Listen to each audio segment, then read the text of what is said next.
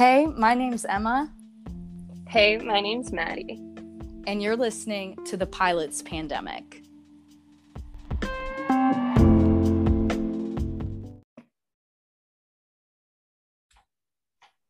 Welcome back to this week's episode of The Pilot's Pandemic. You're here with your host, Emma, and our co host, Maddie. What up, what up, guys? And this week we're kind of going to be covering the max crashes in full in its full entirety. I know we've kind of dabbled on the subject a little bit, but we haven't dedicated a whole episode to it. So that's what this week is going to be. Yeah, you know, I really have like a affinity for plane crashes. It's like a morbid thing for me. And I feel like you and I both like we'll, we read into the news all the time and we're like, dude, this plane crash happened, this plane crash happened. And I don't know why I like reading about it. I think it's like that investigatory like process, like that. Mm-hmm. That's why I love doing it. So, um, yeah, today I'm kind of excited to get into the the max stuff and really dive into it, especially like the FAA's take and and their culpability in why this happened. So, yeah. Um, I do want to give a little bit of a trigger warning before we get into this week's episode that we are going to be discussing plane crash um, which is associated with death, obviously. Um, so if that is going to trigger you, this is definitely not the episode for you. Yes. So Today, like Emma said, we're going to cover the events that took place in, I believe, 2019, 2020, where corporate greed really played a role in the MAX air crashes of Lion Air and Ethiopian Airlines. And the oversight our government regulator, also known as the FAA, led to the biggest airline disaster of the 21st century. Um, and we want to talk about this because the most recent documentary that came out called Downfall A Case Against Boeing came out, I think it was last week and Emma and I both watched it like right away. Immediately. So, yeah, immediately. We're like texting each other back and forth about it. So we wanted to break it down because in our own opinion, they really brushed over the FAA's oversight. And that's something that's very important in what both Emma and I do in pushing for change for aeromedical reform and mental health and aviation.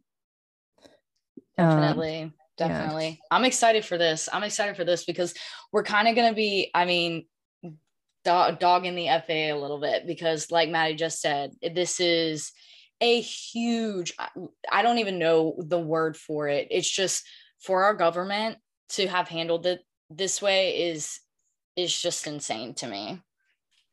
Yeah, the I I don't even know like the words to really explain like yeah. the egregious like behavior that they had.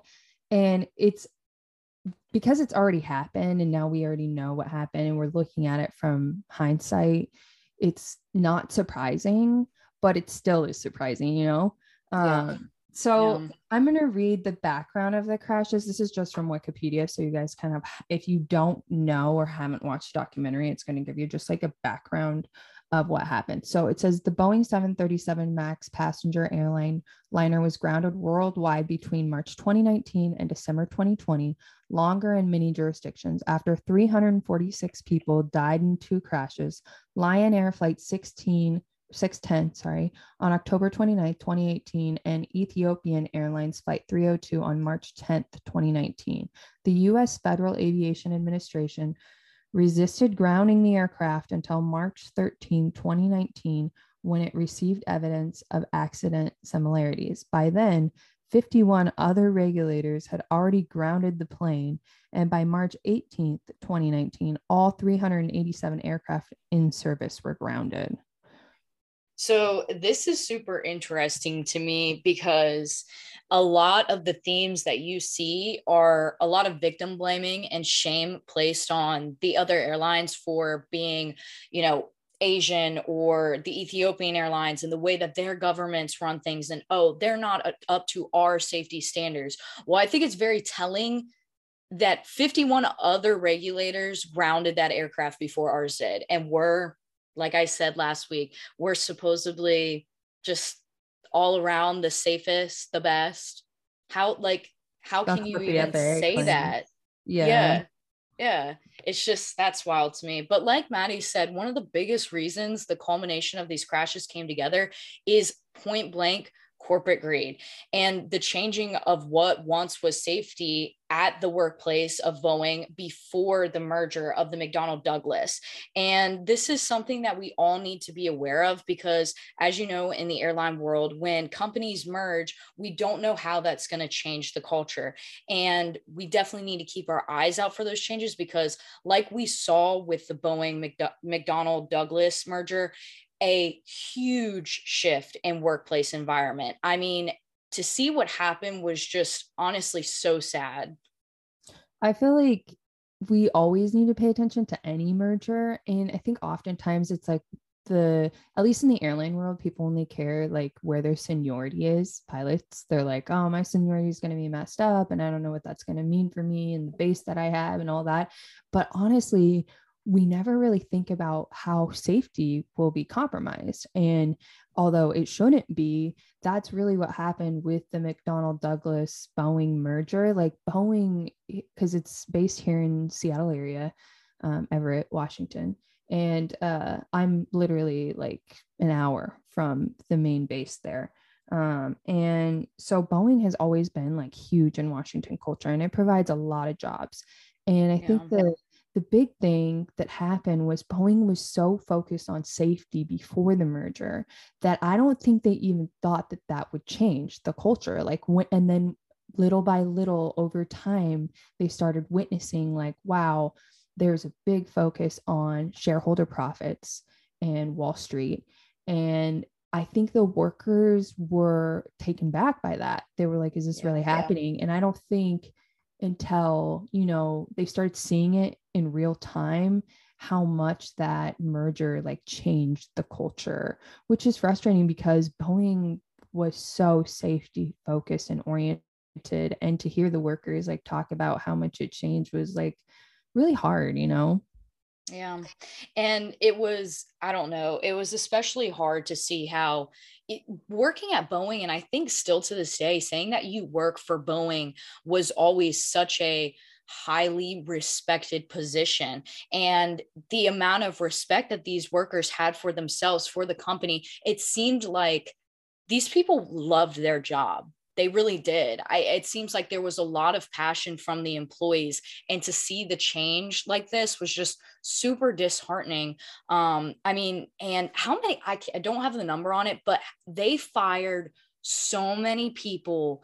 I mean it, it it was yeah. ridiculous. What it was like something like 30, it was something crazy, like 30,000 people. Yeah, I think I I think it was like three thousand, but I'm not oh, for sure. I'm like thirty thousand. Like thirty thousand, but because uh, I don't think it was as massive a, of a company as it is now. Um, but I think it was quite a big amount of people, and I actually forgot about that point when their their way to cut costs, they were cutting employees and they were cutting their safety officers that overlooked mm-hmm. um product safety obviously. Yes so you'd have like four normally or like it was it, some number like four or five and they cut yeah. it down to just one person. And i they interviewed one of those people and just them talking about what it was like to have that much stress. You talk about mental health holy shit. Mm. i mean how do you God. go home every day and you know like i want to do a better job i want to make this a safe aircraft but also knowing upper management is telling you, well, if you have another safety report on this aircraft, we're going to cut your pay. And it's like, okay, a lot of people can look, like I said, hindsight's 2020 and say, well, he should have just stuck with his guns and always been about safety. But pe- this is people's livelihoods too. Yeah. So it's like that's stressful in itself. He could have been like the sole breadwinner for his family, and he's trying to balance like safety and providing. And that yeah. would be really a huge toll on your mental health. So, as we all know, like moving forward, how much, you know, Boeing has competed with Airbus and that's what really drove the the design and the creation of the Max. It was designed because the company was so obsessed with shareholder profits aka stocks, Wall Street and when they started doing these cost cuts and redesigns, they realized oh crap well we're we're winning on the money side of this but we're not winning as far as the the bigger picture of this. So once mm-hmm. the Airbus rolls out the A320 Neo, they're like, oh shit, what are we going to do? And basically, they go balls to the walls on redesigning the 737 to compete with Airbus. So this was all really, you know, and that's that's another sad part about it is you see a lot of this is fueled by like you said corporate greed, but also competition. Oh yeah, like and so then it like comes to question is that like ethical like to have competing airlines because when they when they're competing they're obviously trying to cut costs in order to make more money and yeah. this is exactly what happened. They, like Emma said, they instead of making a whole new aircraft because they knew that was going to cost more money, they're like, well, we already got the 737. We've reworked it a million times. So let's rework it again and make the max for fuel efficiency. Because that's yeah. the A320 Neo yeah. was like such a fuel efficient aircraft, and that's why it exploded. And and Boeing didn't have a new aircraft when the Neo was out, so it was like, how are we going to compete? So they're like, let's rework the the 737 and the 737, I mean, I don't know how old that plane is, but it is pretty old. I mean, they've been pushing the 737 for a while now. So I almost think they, when they did this, you could tell there was an air of embarrassment. They wanted to have the blueprints and the plans for a whole new airplane, but they just didn't have it. So, like you said, Maddie, in turn, they made the 737 Boeing engines bigger, right? Or, yeah. well, it would have been the, isn't it like a Rolls Royce or something like that? I don't know. I need to know more about like systems of jets, but as yeah. you all know, I'm just not that much of an AV geek to know all that. But because they did that, they implemented the MCAS system, which we're going to talk about a lot. But basically, when they put those bigger engines on, it fucked with the weight and balance. So essentially, they had to push the engines more forward. So it was more susceptible to stalling hence why they introduced the MCAS system. And then on top of that all, to save money again, because Boeing didn't want like for them, I guess the way that they explained it is like if they were to create a new aircraft or introduce a new system, all the airlines and everyone in the FAA gets involved for new training. They have to retrain the pilots in the sim, right? Is yeah. that how it? Yeah. Yeah. So, so like at United, like let's just use United as an example. Any aircraft you fly there, so you can be trained in the 737, but if you're going to switch to the 757, you have to be you have to go back to sim training and retrain that air, relearn that aircraft because it's totally different. For for Boeing, even though it was the same aircraft, they didn't want for the selling point, they didn't want to, to say, oh, you have to get sim training because there's this new augmentation system, the MCAS system. And they thought, well, it's just like a minute detail. So they already know how to fly a 737 and it's not a big enough change. So they don't need sim training, was yeah. their selling point for it. And there lies the problem with the MCAS system and why it malfunctioned because nobody was, I mean, there were some people, and we're, we're going to get to that, but majority of people were not trained on the system. They had no clue that it even existed yeah so for the the first crash the lion air crash no one knew about the MCAS system. So that's that is the problem. And um, the system relies on a single point so the angle of attack point. There are two angle of attack points on the plane but they connected the MCAS system to only one angle of attack point. So that was the problem with the engineers. They were like well we wanted it to be connected to both because it's a critical point of flight and so with the Lion Air, the angle of attack point was replaced the day before the crash. And I think that one was faulty. And that's why it triggered the MCAS system into a nose down. And obviously, everyone knows they weren't able to correct it, but they also had no idea about the system. So it's like, how were they going to? It just seems so scary to like not know about the system in the plane that you're flying. Um, when I was watching, when I was watching this, it. I mean, I hate to cut you off, but I like that was a strong point that I thought about when I was watching this documentary. Is to I mean, there have been instances like I know I, have only flown like teeny tiny little airplanes, but I remember one of the biggest mistakes I made was I left the trim in when I went to take off and I start rolling down the runway and I'm pulling up and I'm like, what the, what the fuck's happening? Rookie mistake. I immediately looked down and realized my trim wheel was spun and spin it back to neutral, pull out power and, you know, taxi back. I'm not going to take off, but that was one of the scariest feelings I had ever felt in my life. Feeling the airplane fight against me like that was that's just that's a sickening feeling. I can't even imagine what it was like for this air this airplane to just take over like that. I just mm. and at least for you emma like you knew what was happening and you were able to correct it. For the lion air pilots they literally had no idea what was going on. They, I mean, they obviously had some airmanship and they were trying yeah. to pilot the plane, but like at the end of the day, they didn't know the root cause was the system in place. And and that's kind of what's fucked up is that they didn't know at all. And and then they were blamed for it also. So um, I just wanted to read this quote by CNN um, in an article that they they wrote out to the public says the device linked to the Boeing 737 MAX software that has been scrutinized after two deadly crashes was previously flagged in more than 200 incident reports submitted to the FAA, but Boeing did not flight test a scenario in which it malfunctioned, CNN has learned. The angle of attack sensor as it's known, sends data to a 737 MAX so- software system that pushes the nose of the aircraft down if it senses an imminent stall.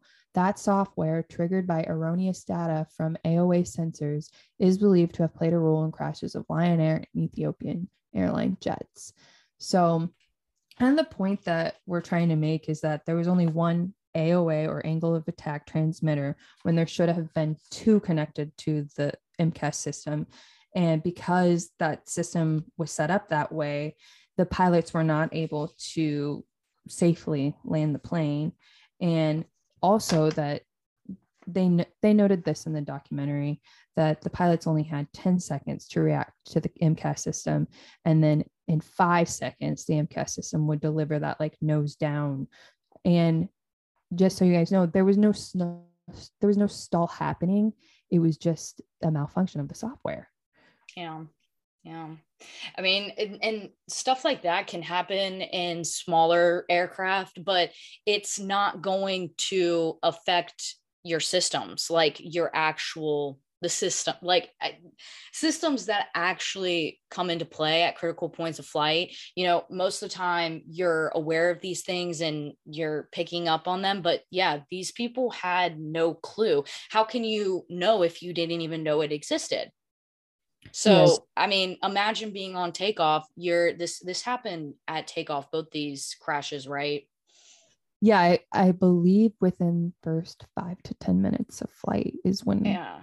so you're place. you're at takeoff, and I mean you've got full power, and I mean obviously you got to be watching out for stalling, but just like you said, there there was no indication of a stall. They were not stalling. They had more than enough airspeed. And in one case, they had too much airspeed. But I mean, what was it like for the pilots inside of the cockpit? Like, nobody can really imagine what the reality of what that was like but i can tell you it was probably extremely distracting. You have an unreliable airspeed situation. You have all these bells and whistles going off in the airplane that's either telling you you're going too fast too slow when in reality you're just fine. And i think for a lot of airline pilots and you know tell me if i'm wrong but one of the biggest things we learn in our instrument rating is that you have to trust the plane. And I'm assuming because all flights, even if it's a VFR day, all flights for corporate aircraft are IFR. So I'm I'm assuming you're really trusting your gauges is what you're taught at that stage at that point in your career you're really taught to trust your gauges so you don't expect these things to be wrong and for it to happen this way it, you're you're trained for them to be faulty and you're trained how to fix it but they weren't trained for this um you know the Lion Air pilots, they had no idea about the MCAS system. And Sully was quoted saying this was the fight of their lives in the fight of their lives, which I don't, I'm like, yeah. Yeah. yeah, dude. really I can was. only fucking imagine. Like, and I shouldn't be laughing, but it's just like I think sometimes people try and make it more deep than it actually is, when in reality, that's that's a disaster. That's like not the fight of their lives in the fight of their lives. That's the worst moment of their lives. They're going to die. Mm-hmm. You know, and I don't think anyone really wants to bullface say that because nobody wants to accept the reality of what that was like to actually sit there and be a passenger and look out the window while that's happening. Like yeah i wanted to mention too now that you mentioned that that just cued like my brain. So this happened before and i believe it was on another lion air but this allegedly let's put the allegedly quote in there. Allegedly it had happened before. There was a check airman though in the jump seat and he knew what to do and was able to land the plane. But there was a passenger and i think it's in the article that we'll link in this uh, cnn article or abc news can't remember.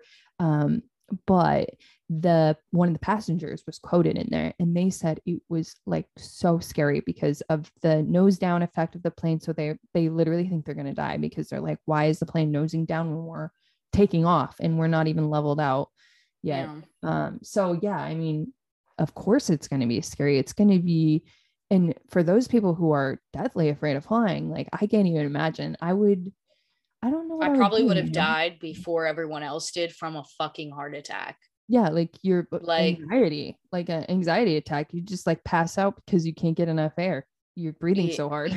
I read one article, and I mean, obviously, trigger warning, you guys, but I read one article that said that like they would have been like violently thrown up and down, like uh, some people would have lost consciousness before it even hit the ground because of like the the thrust of everything um because of how dramatic and how fast the movements were it, it made it seem like i mean what happened was extremely violent but yeah, reminds me of like a, a roller coaster effect you know yeah yeah so. that's what somebody said it would have been like it would have been like being in the car in a car and cresting the top of a hill. You know how your stomach kind of yeah, like feel your up. equilibrium go up. Yeah, but yeah. you're going down. That's what they said it would have felt like before it would have gotten really, really out of control. But anyways going on the the ethiopian pilots did have training. It was very minimal but they had done the correct list for the mcas system by turning off the stab trim. But they also only had like maddie said those te- 10 seconds to react. And this is the saddest part about it all is i guess they were so distracted that they kept their airspeed they kept their thrust in all the way so their airspeed was at takeoff speed. Um, and because of that, they were a, unable to manually trim the airplane. And the excessive speed is what caused them to, to basically, I mean, they incinerated when they crashed. Uh, the then this is why I think it's so important that you guys go and watch this because to to see the crater there was i think it was like almost 10 feet or 30 feet deep um where they had been they were going so fast that the plane just completely incinerated on impact and left like a crater. Yeah. It just and and i mean i know that's like rough to hear like nobody wants to hear about this kind of stuff but like if that's your family you are thinking about it. You're thinking about it every single day. So i'm not going to give people the luxury to sit here and not have this conversation. You know what i mean? This is yeah. real life and this is what boeing did and this is what you know our federal our our administration allowed this to potentially happen to in, in our country to our citizens. You know that's cool.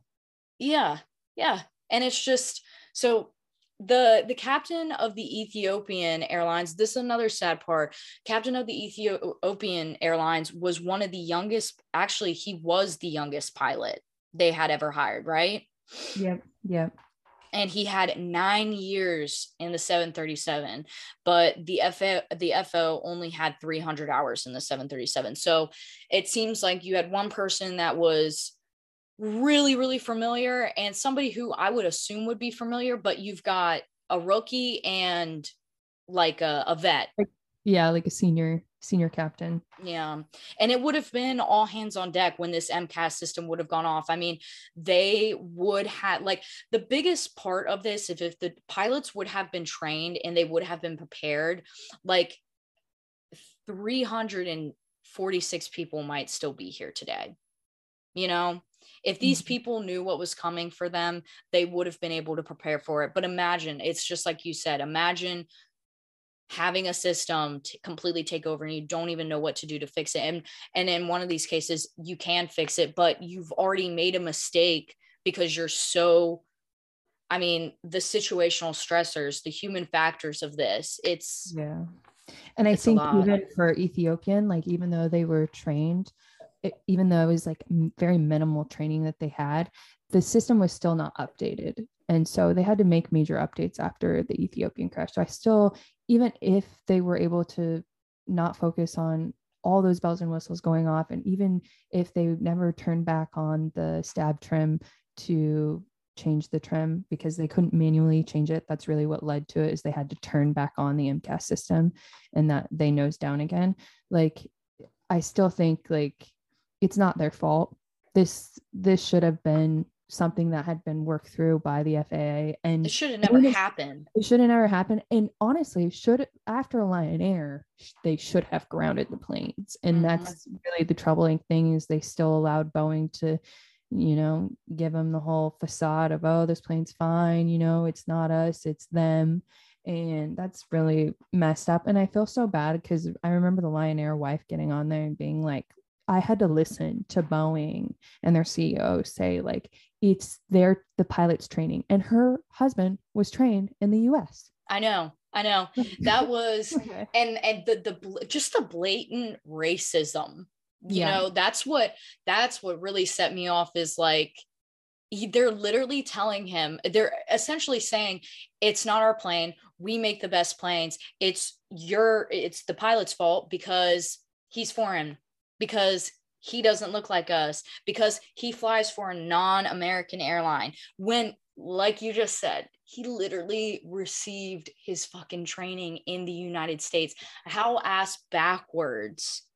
Like, yeah, and I love how they immediately discredit the training. It's like they immediately go to discredit their training as if they, and they don't want to like put it on the airline either it was like oh let's let's think about his training like his private pilot training his instrument training like let's dig all the way back. We're not thinking about how the airline trains or how the airline is implementing this training. I, yeah it's, it's just, just, like the deflection because obviously we always say this liability is always the thing and and boeing didn't want to take any blame for what happened because they knew if they did they'd be losing money and their whole point of this whole situation of building this plane and having the MCAS system is to make money. So they obviously were going to do whatever they could. And I just, it's just so insensitive because, like, you know, like my dad died in a plane crash, and I'm just thinking about those people on the plane. And, and the first thing that anyone thinks about when their loved one dies in a plane crash is like, were they scared? And did they feel anything? Did they have any pain? And then to just hear the the deflection, the facade of all these things, and Boeing saying, "Oh, it's the pilot's problem," or and you know how many people blamed the pilot after Boeing came out said that. How many families at first were like, "Yeah, the what's wrong with the pilot? Why?" You know, like I can yeah. only imagine how his wife felt when everyone was pointing the finger at her husband and saying it was his fault. And that's what's really disheartening is like this woman probably faced a lot of grief for one. And then, hi, Moose. Um, Sorry, guys. He's just been acting out recently. I don't even have him in the room this time. He's still going to find a way to be a part of each and every single episode. He loves to say a little like woof to me. Yeah, he always talking. does it with so much sass. He's like, whoa, whoa, whoa, whoa. But yeah so getting back to you know just the grief that this woman had felt and then for you know boeing and the ceo muilenburg i think was his name to just like point the finger and say oh it was his training and he's trained in the Uni- united states is just like thank you for that you know that was like a big fu um and and still he it's couldn't just even like, look at the families. Yeah he can't even say sorry. That's the big thing for me is like them not the FAA for one not being able to say sorry and then Muilenburg not being able to say sorry. Like he and when he looked at the families because I remember in the in the doc he was he like looked back maybe for like five seconds because they're all holding up pictures of their family who died on in these crashes he was and like forced though like the, yeah, the dude yeah, made him told him. him. you need to turn around and look at the people behind you like yeah. the judge or somebody asked them to stand up and for him to turn around but he had to be asked to turn around why it's just like why couldn't he make just like a sincere apology from a human circumstance you know like human human? Be a man about things and and say sorry like that you did this. Like why can't you just apologize? That's the most upsetting part is that he he in in time like took the blame from DeFazio. DeFazio was like, "You are to blame." He's like, "Yeah, me and and people that work for me are to blame." But really, he never took the time to just say sorry and sincerely. And that's kind of what I think is the most messed up part about it. Oh, yeah. When you got all this like big dick energy, you going to mm-hmm. act like, oh, you're king shit. Nobody can fucking touch you. And then you don't even have the balls to turn around and just say, I'm extremely sorry for your loss. This is a tragic event in history. We are going to do everything that we can possibly think of to right our wrongs. It's that fucking easy. I don't even have it written goddamn down. I know. And then you know what? Also, just like boils my blood is that he got um let go, obviously, had to resign, but he got a $67 million. Oh, I know. It's blood money, dude. I mean, you oh. literally killed people. That's blood money that was the mo- i mean by the end of this documentary i was ripping my hair out because honestly no justice has been served. I'm going to be completely honest like he lost his job but he walked away with 60 million dollars. Yeah he's that's he's not that's not like losing your job. He's literally yeah now he's retired with 60 million dollars. I'm like that's not justice. That's not oh my God. But this is everything in our country. This is everything in aviation. Mm-hmm. Everyone, mm-hmm. it's deflection, deflect, deflect, deflect, deflect till we damn die. And it's all, and I hate to say it, and we've been on this. And listen, I love men okay like there has to i love i love each and every single one of you and it's not your fault but it always seems to be a cis white male old white fucking asshole that yeah. is always the center of this. And it's like, why the evil? And they never get why? in trouble. Mm-mm, they yeah, never fucking get in trouble. Privilege, privilege, privilege, privilege. I hmm. swear to God, like it, this person should be in jail. They have the evidence and they have like the literal written documentation of them talking about the MCAS system. And I'm sorry, but like y'all got to go watch this documentary because the shit that they said in these meetings is just like I don't understand how you can say something like that and not be in jail or not be getting sued or it's just it's insane to me how people can walk away from this and yet there is there was so much victim blaming. Like like you said the wife I can't imagine how she felt. And then the other, it was uh, the daughter, right, of one of the captains. Yeah, um, I think it was just one of the passengers on the plane because he, the one that went to Ethiopia, right? Uh, there was there was a white guy who had like a daughter who was on there, but he oh. then like had gotten connected with, I think, oh, was I know you're the, talking about. Samya mm-hmm. Stumo. Yeah. So her mom or or dad who was on the dock they're actually it was Ralph Nader's niece, and Ralph Nader is really big in the public sector and fighting for um, legislative change too. And so he actually is the one who helped them push for change, and he told them you need to go after the t- the head of Boeing. So that's I think that's why it got such a big push is because it was Ralph Nader's niece um, and thank god you know thank god there was someone that could help and and lead them into how to change this yeah. and, and push for some some actual you know justice yeah. So, I mean, this documentary definitely had a large focus on Boeing, but our focus, we're going to kind of switch this to the FAA. I mean, they're in charge of keeping the skies safe and the public safe.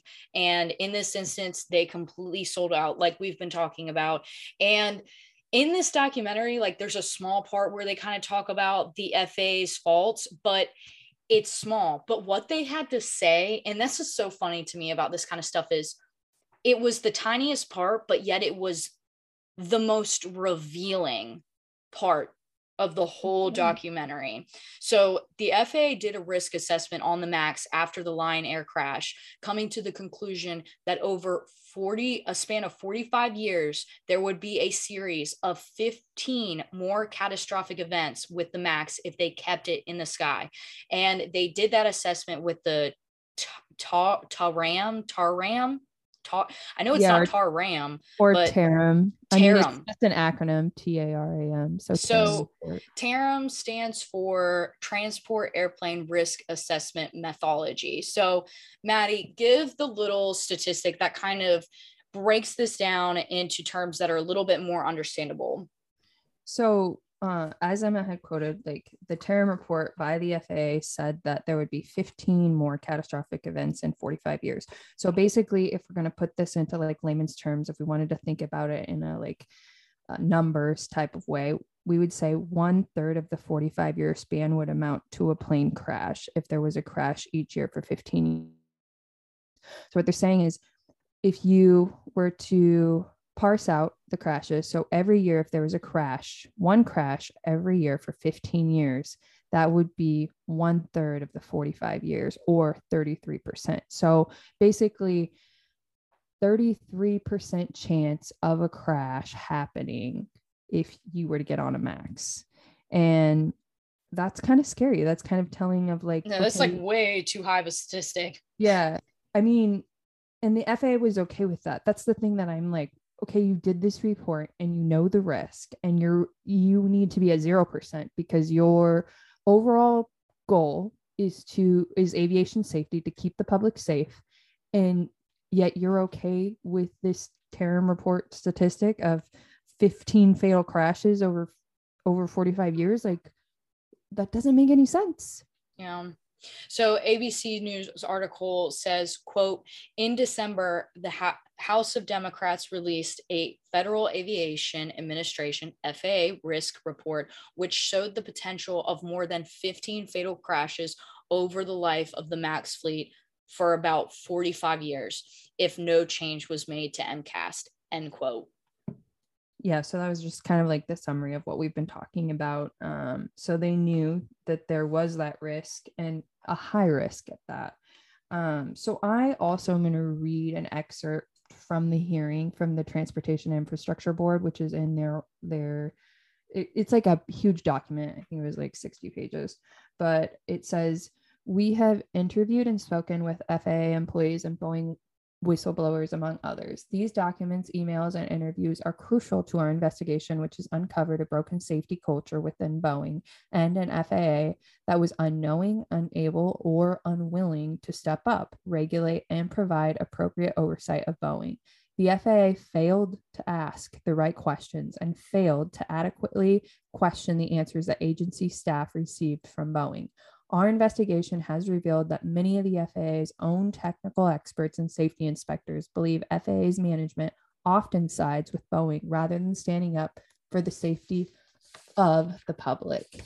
So that is really hard to hear because we, as a public, a flying public, as pilots, trust the FAA to oversee the safety and efficacy of planes and literally, what the Transportation Infrastructure Board is saying is that they failed to do so and they could have knowingly done that. And yeah. I mean, the report kind of shows that they knowingly were fine with the max being in flight and then allowing that percentage of crashes to happen over 45 years. This episode is brought to you by Visit Williamsburg. In Williamsburg, Virginia, there's never too much of a good thing. Whether you're a foodie, a golfer, a history buff, a shopaholic, an outdoor enthusiast, or a thrill seeker, you'll find what you came for here and more. So ask yourself, what is it you want? Discover Williamsburg and plan your trip at visitwilliamsburg.com. So, we're going to move on to our fun section of questions. And today's question, I'm going to ask you again first because I like asking you first. So, if you could be an animal, what animal would you be? so, like, obviously a bird, but like, I, it's always between like a bird and a bear. Like, I'm always torn because I feel like a bear is like the apex predator of nature you know what i mean? Like mm-hmm. i mean think about what's what's really bigger and more vicious than like a grizzly bear or a black bear like an elk is huge but it's not aggressive you know? Yeah.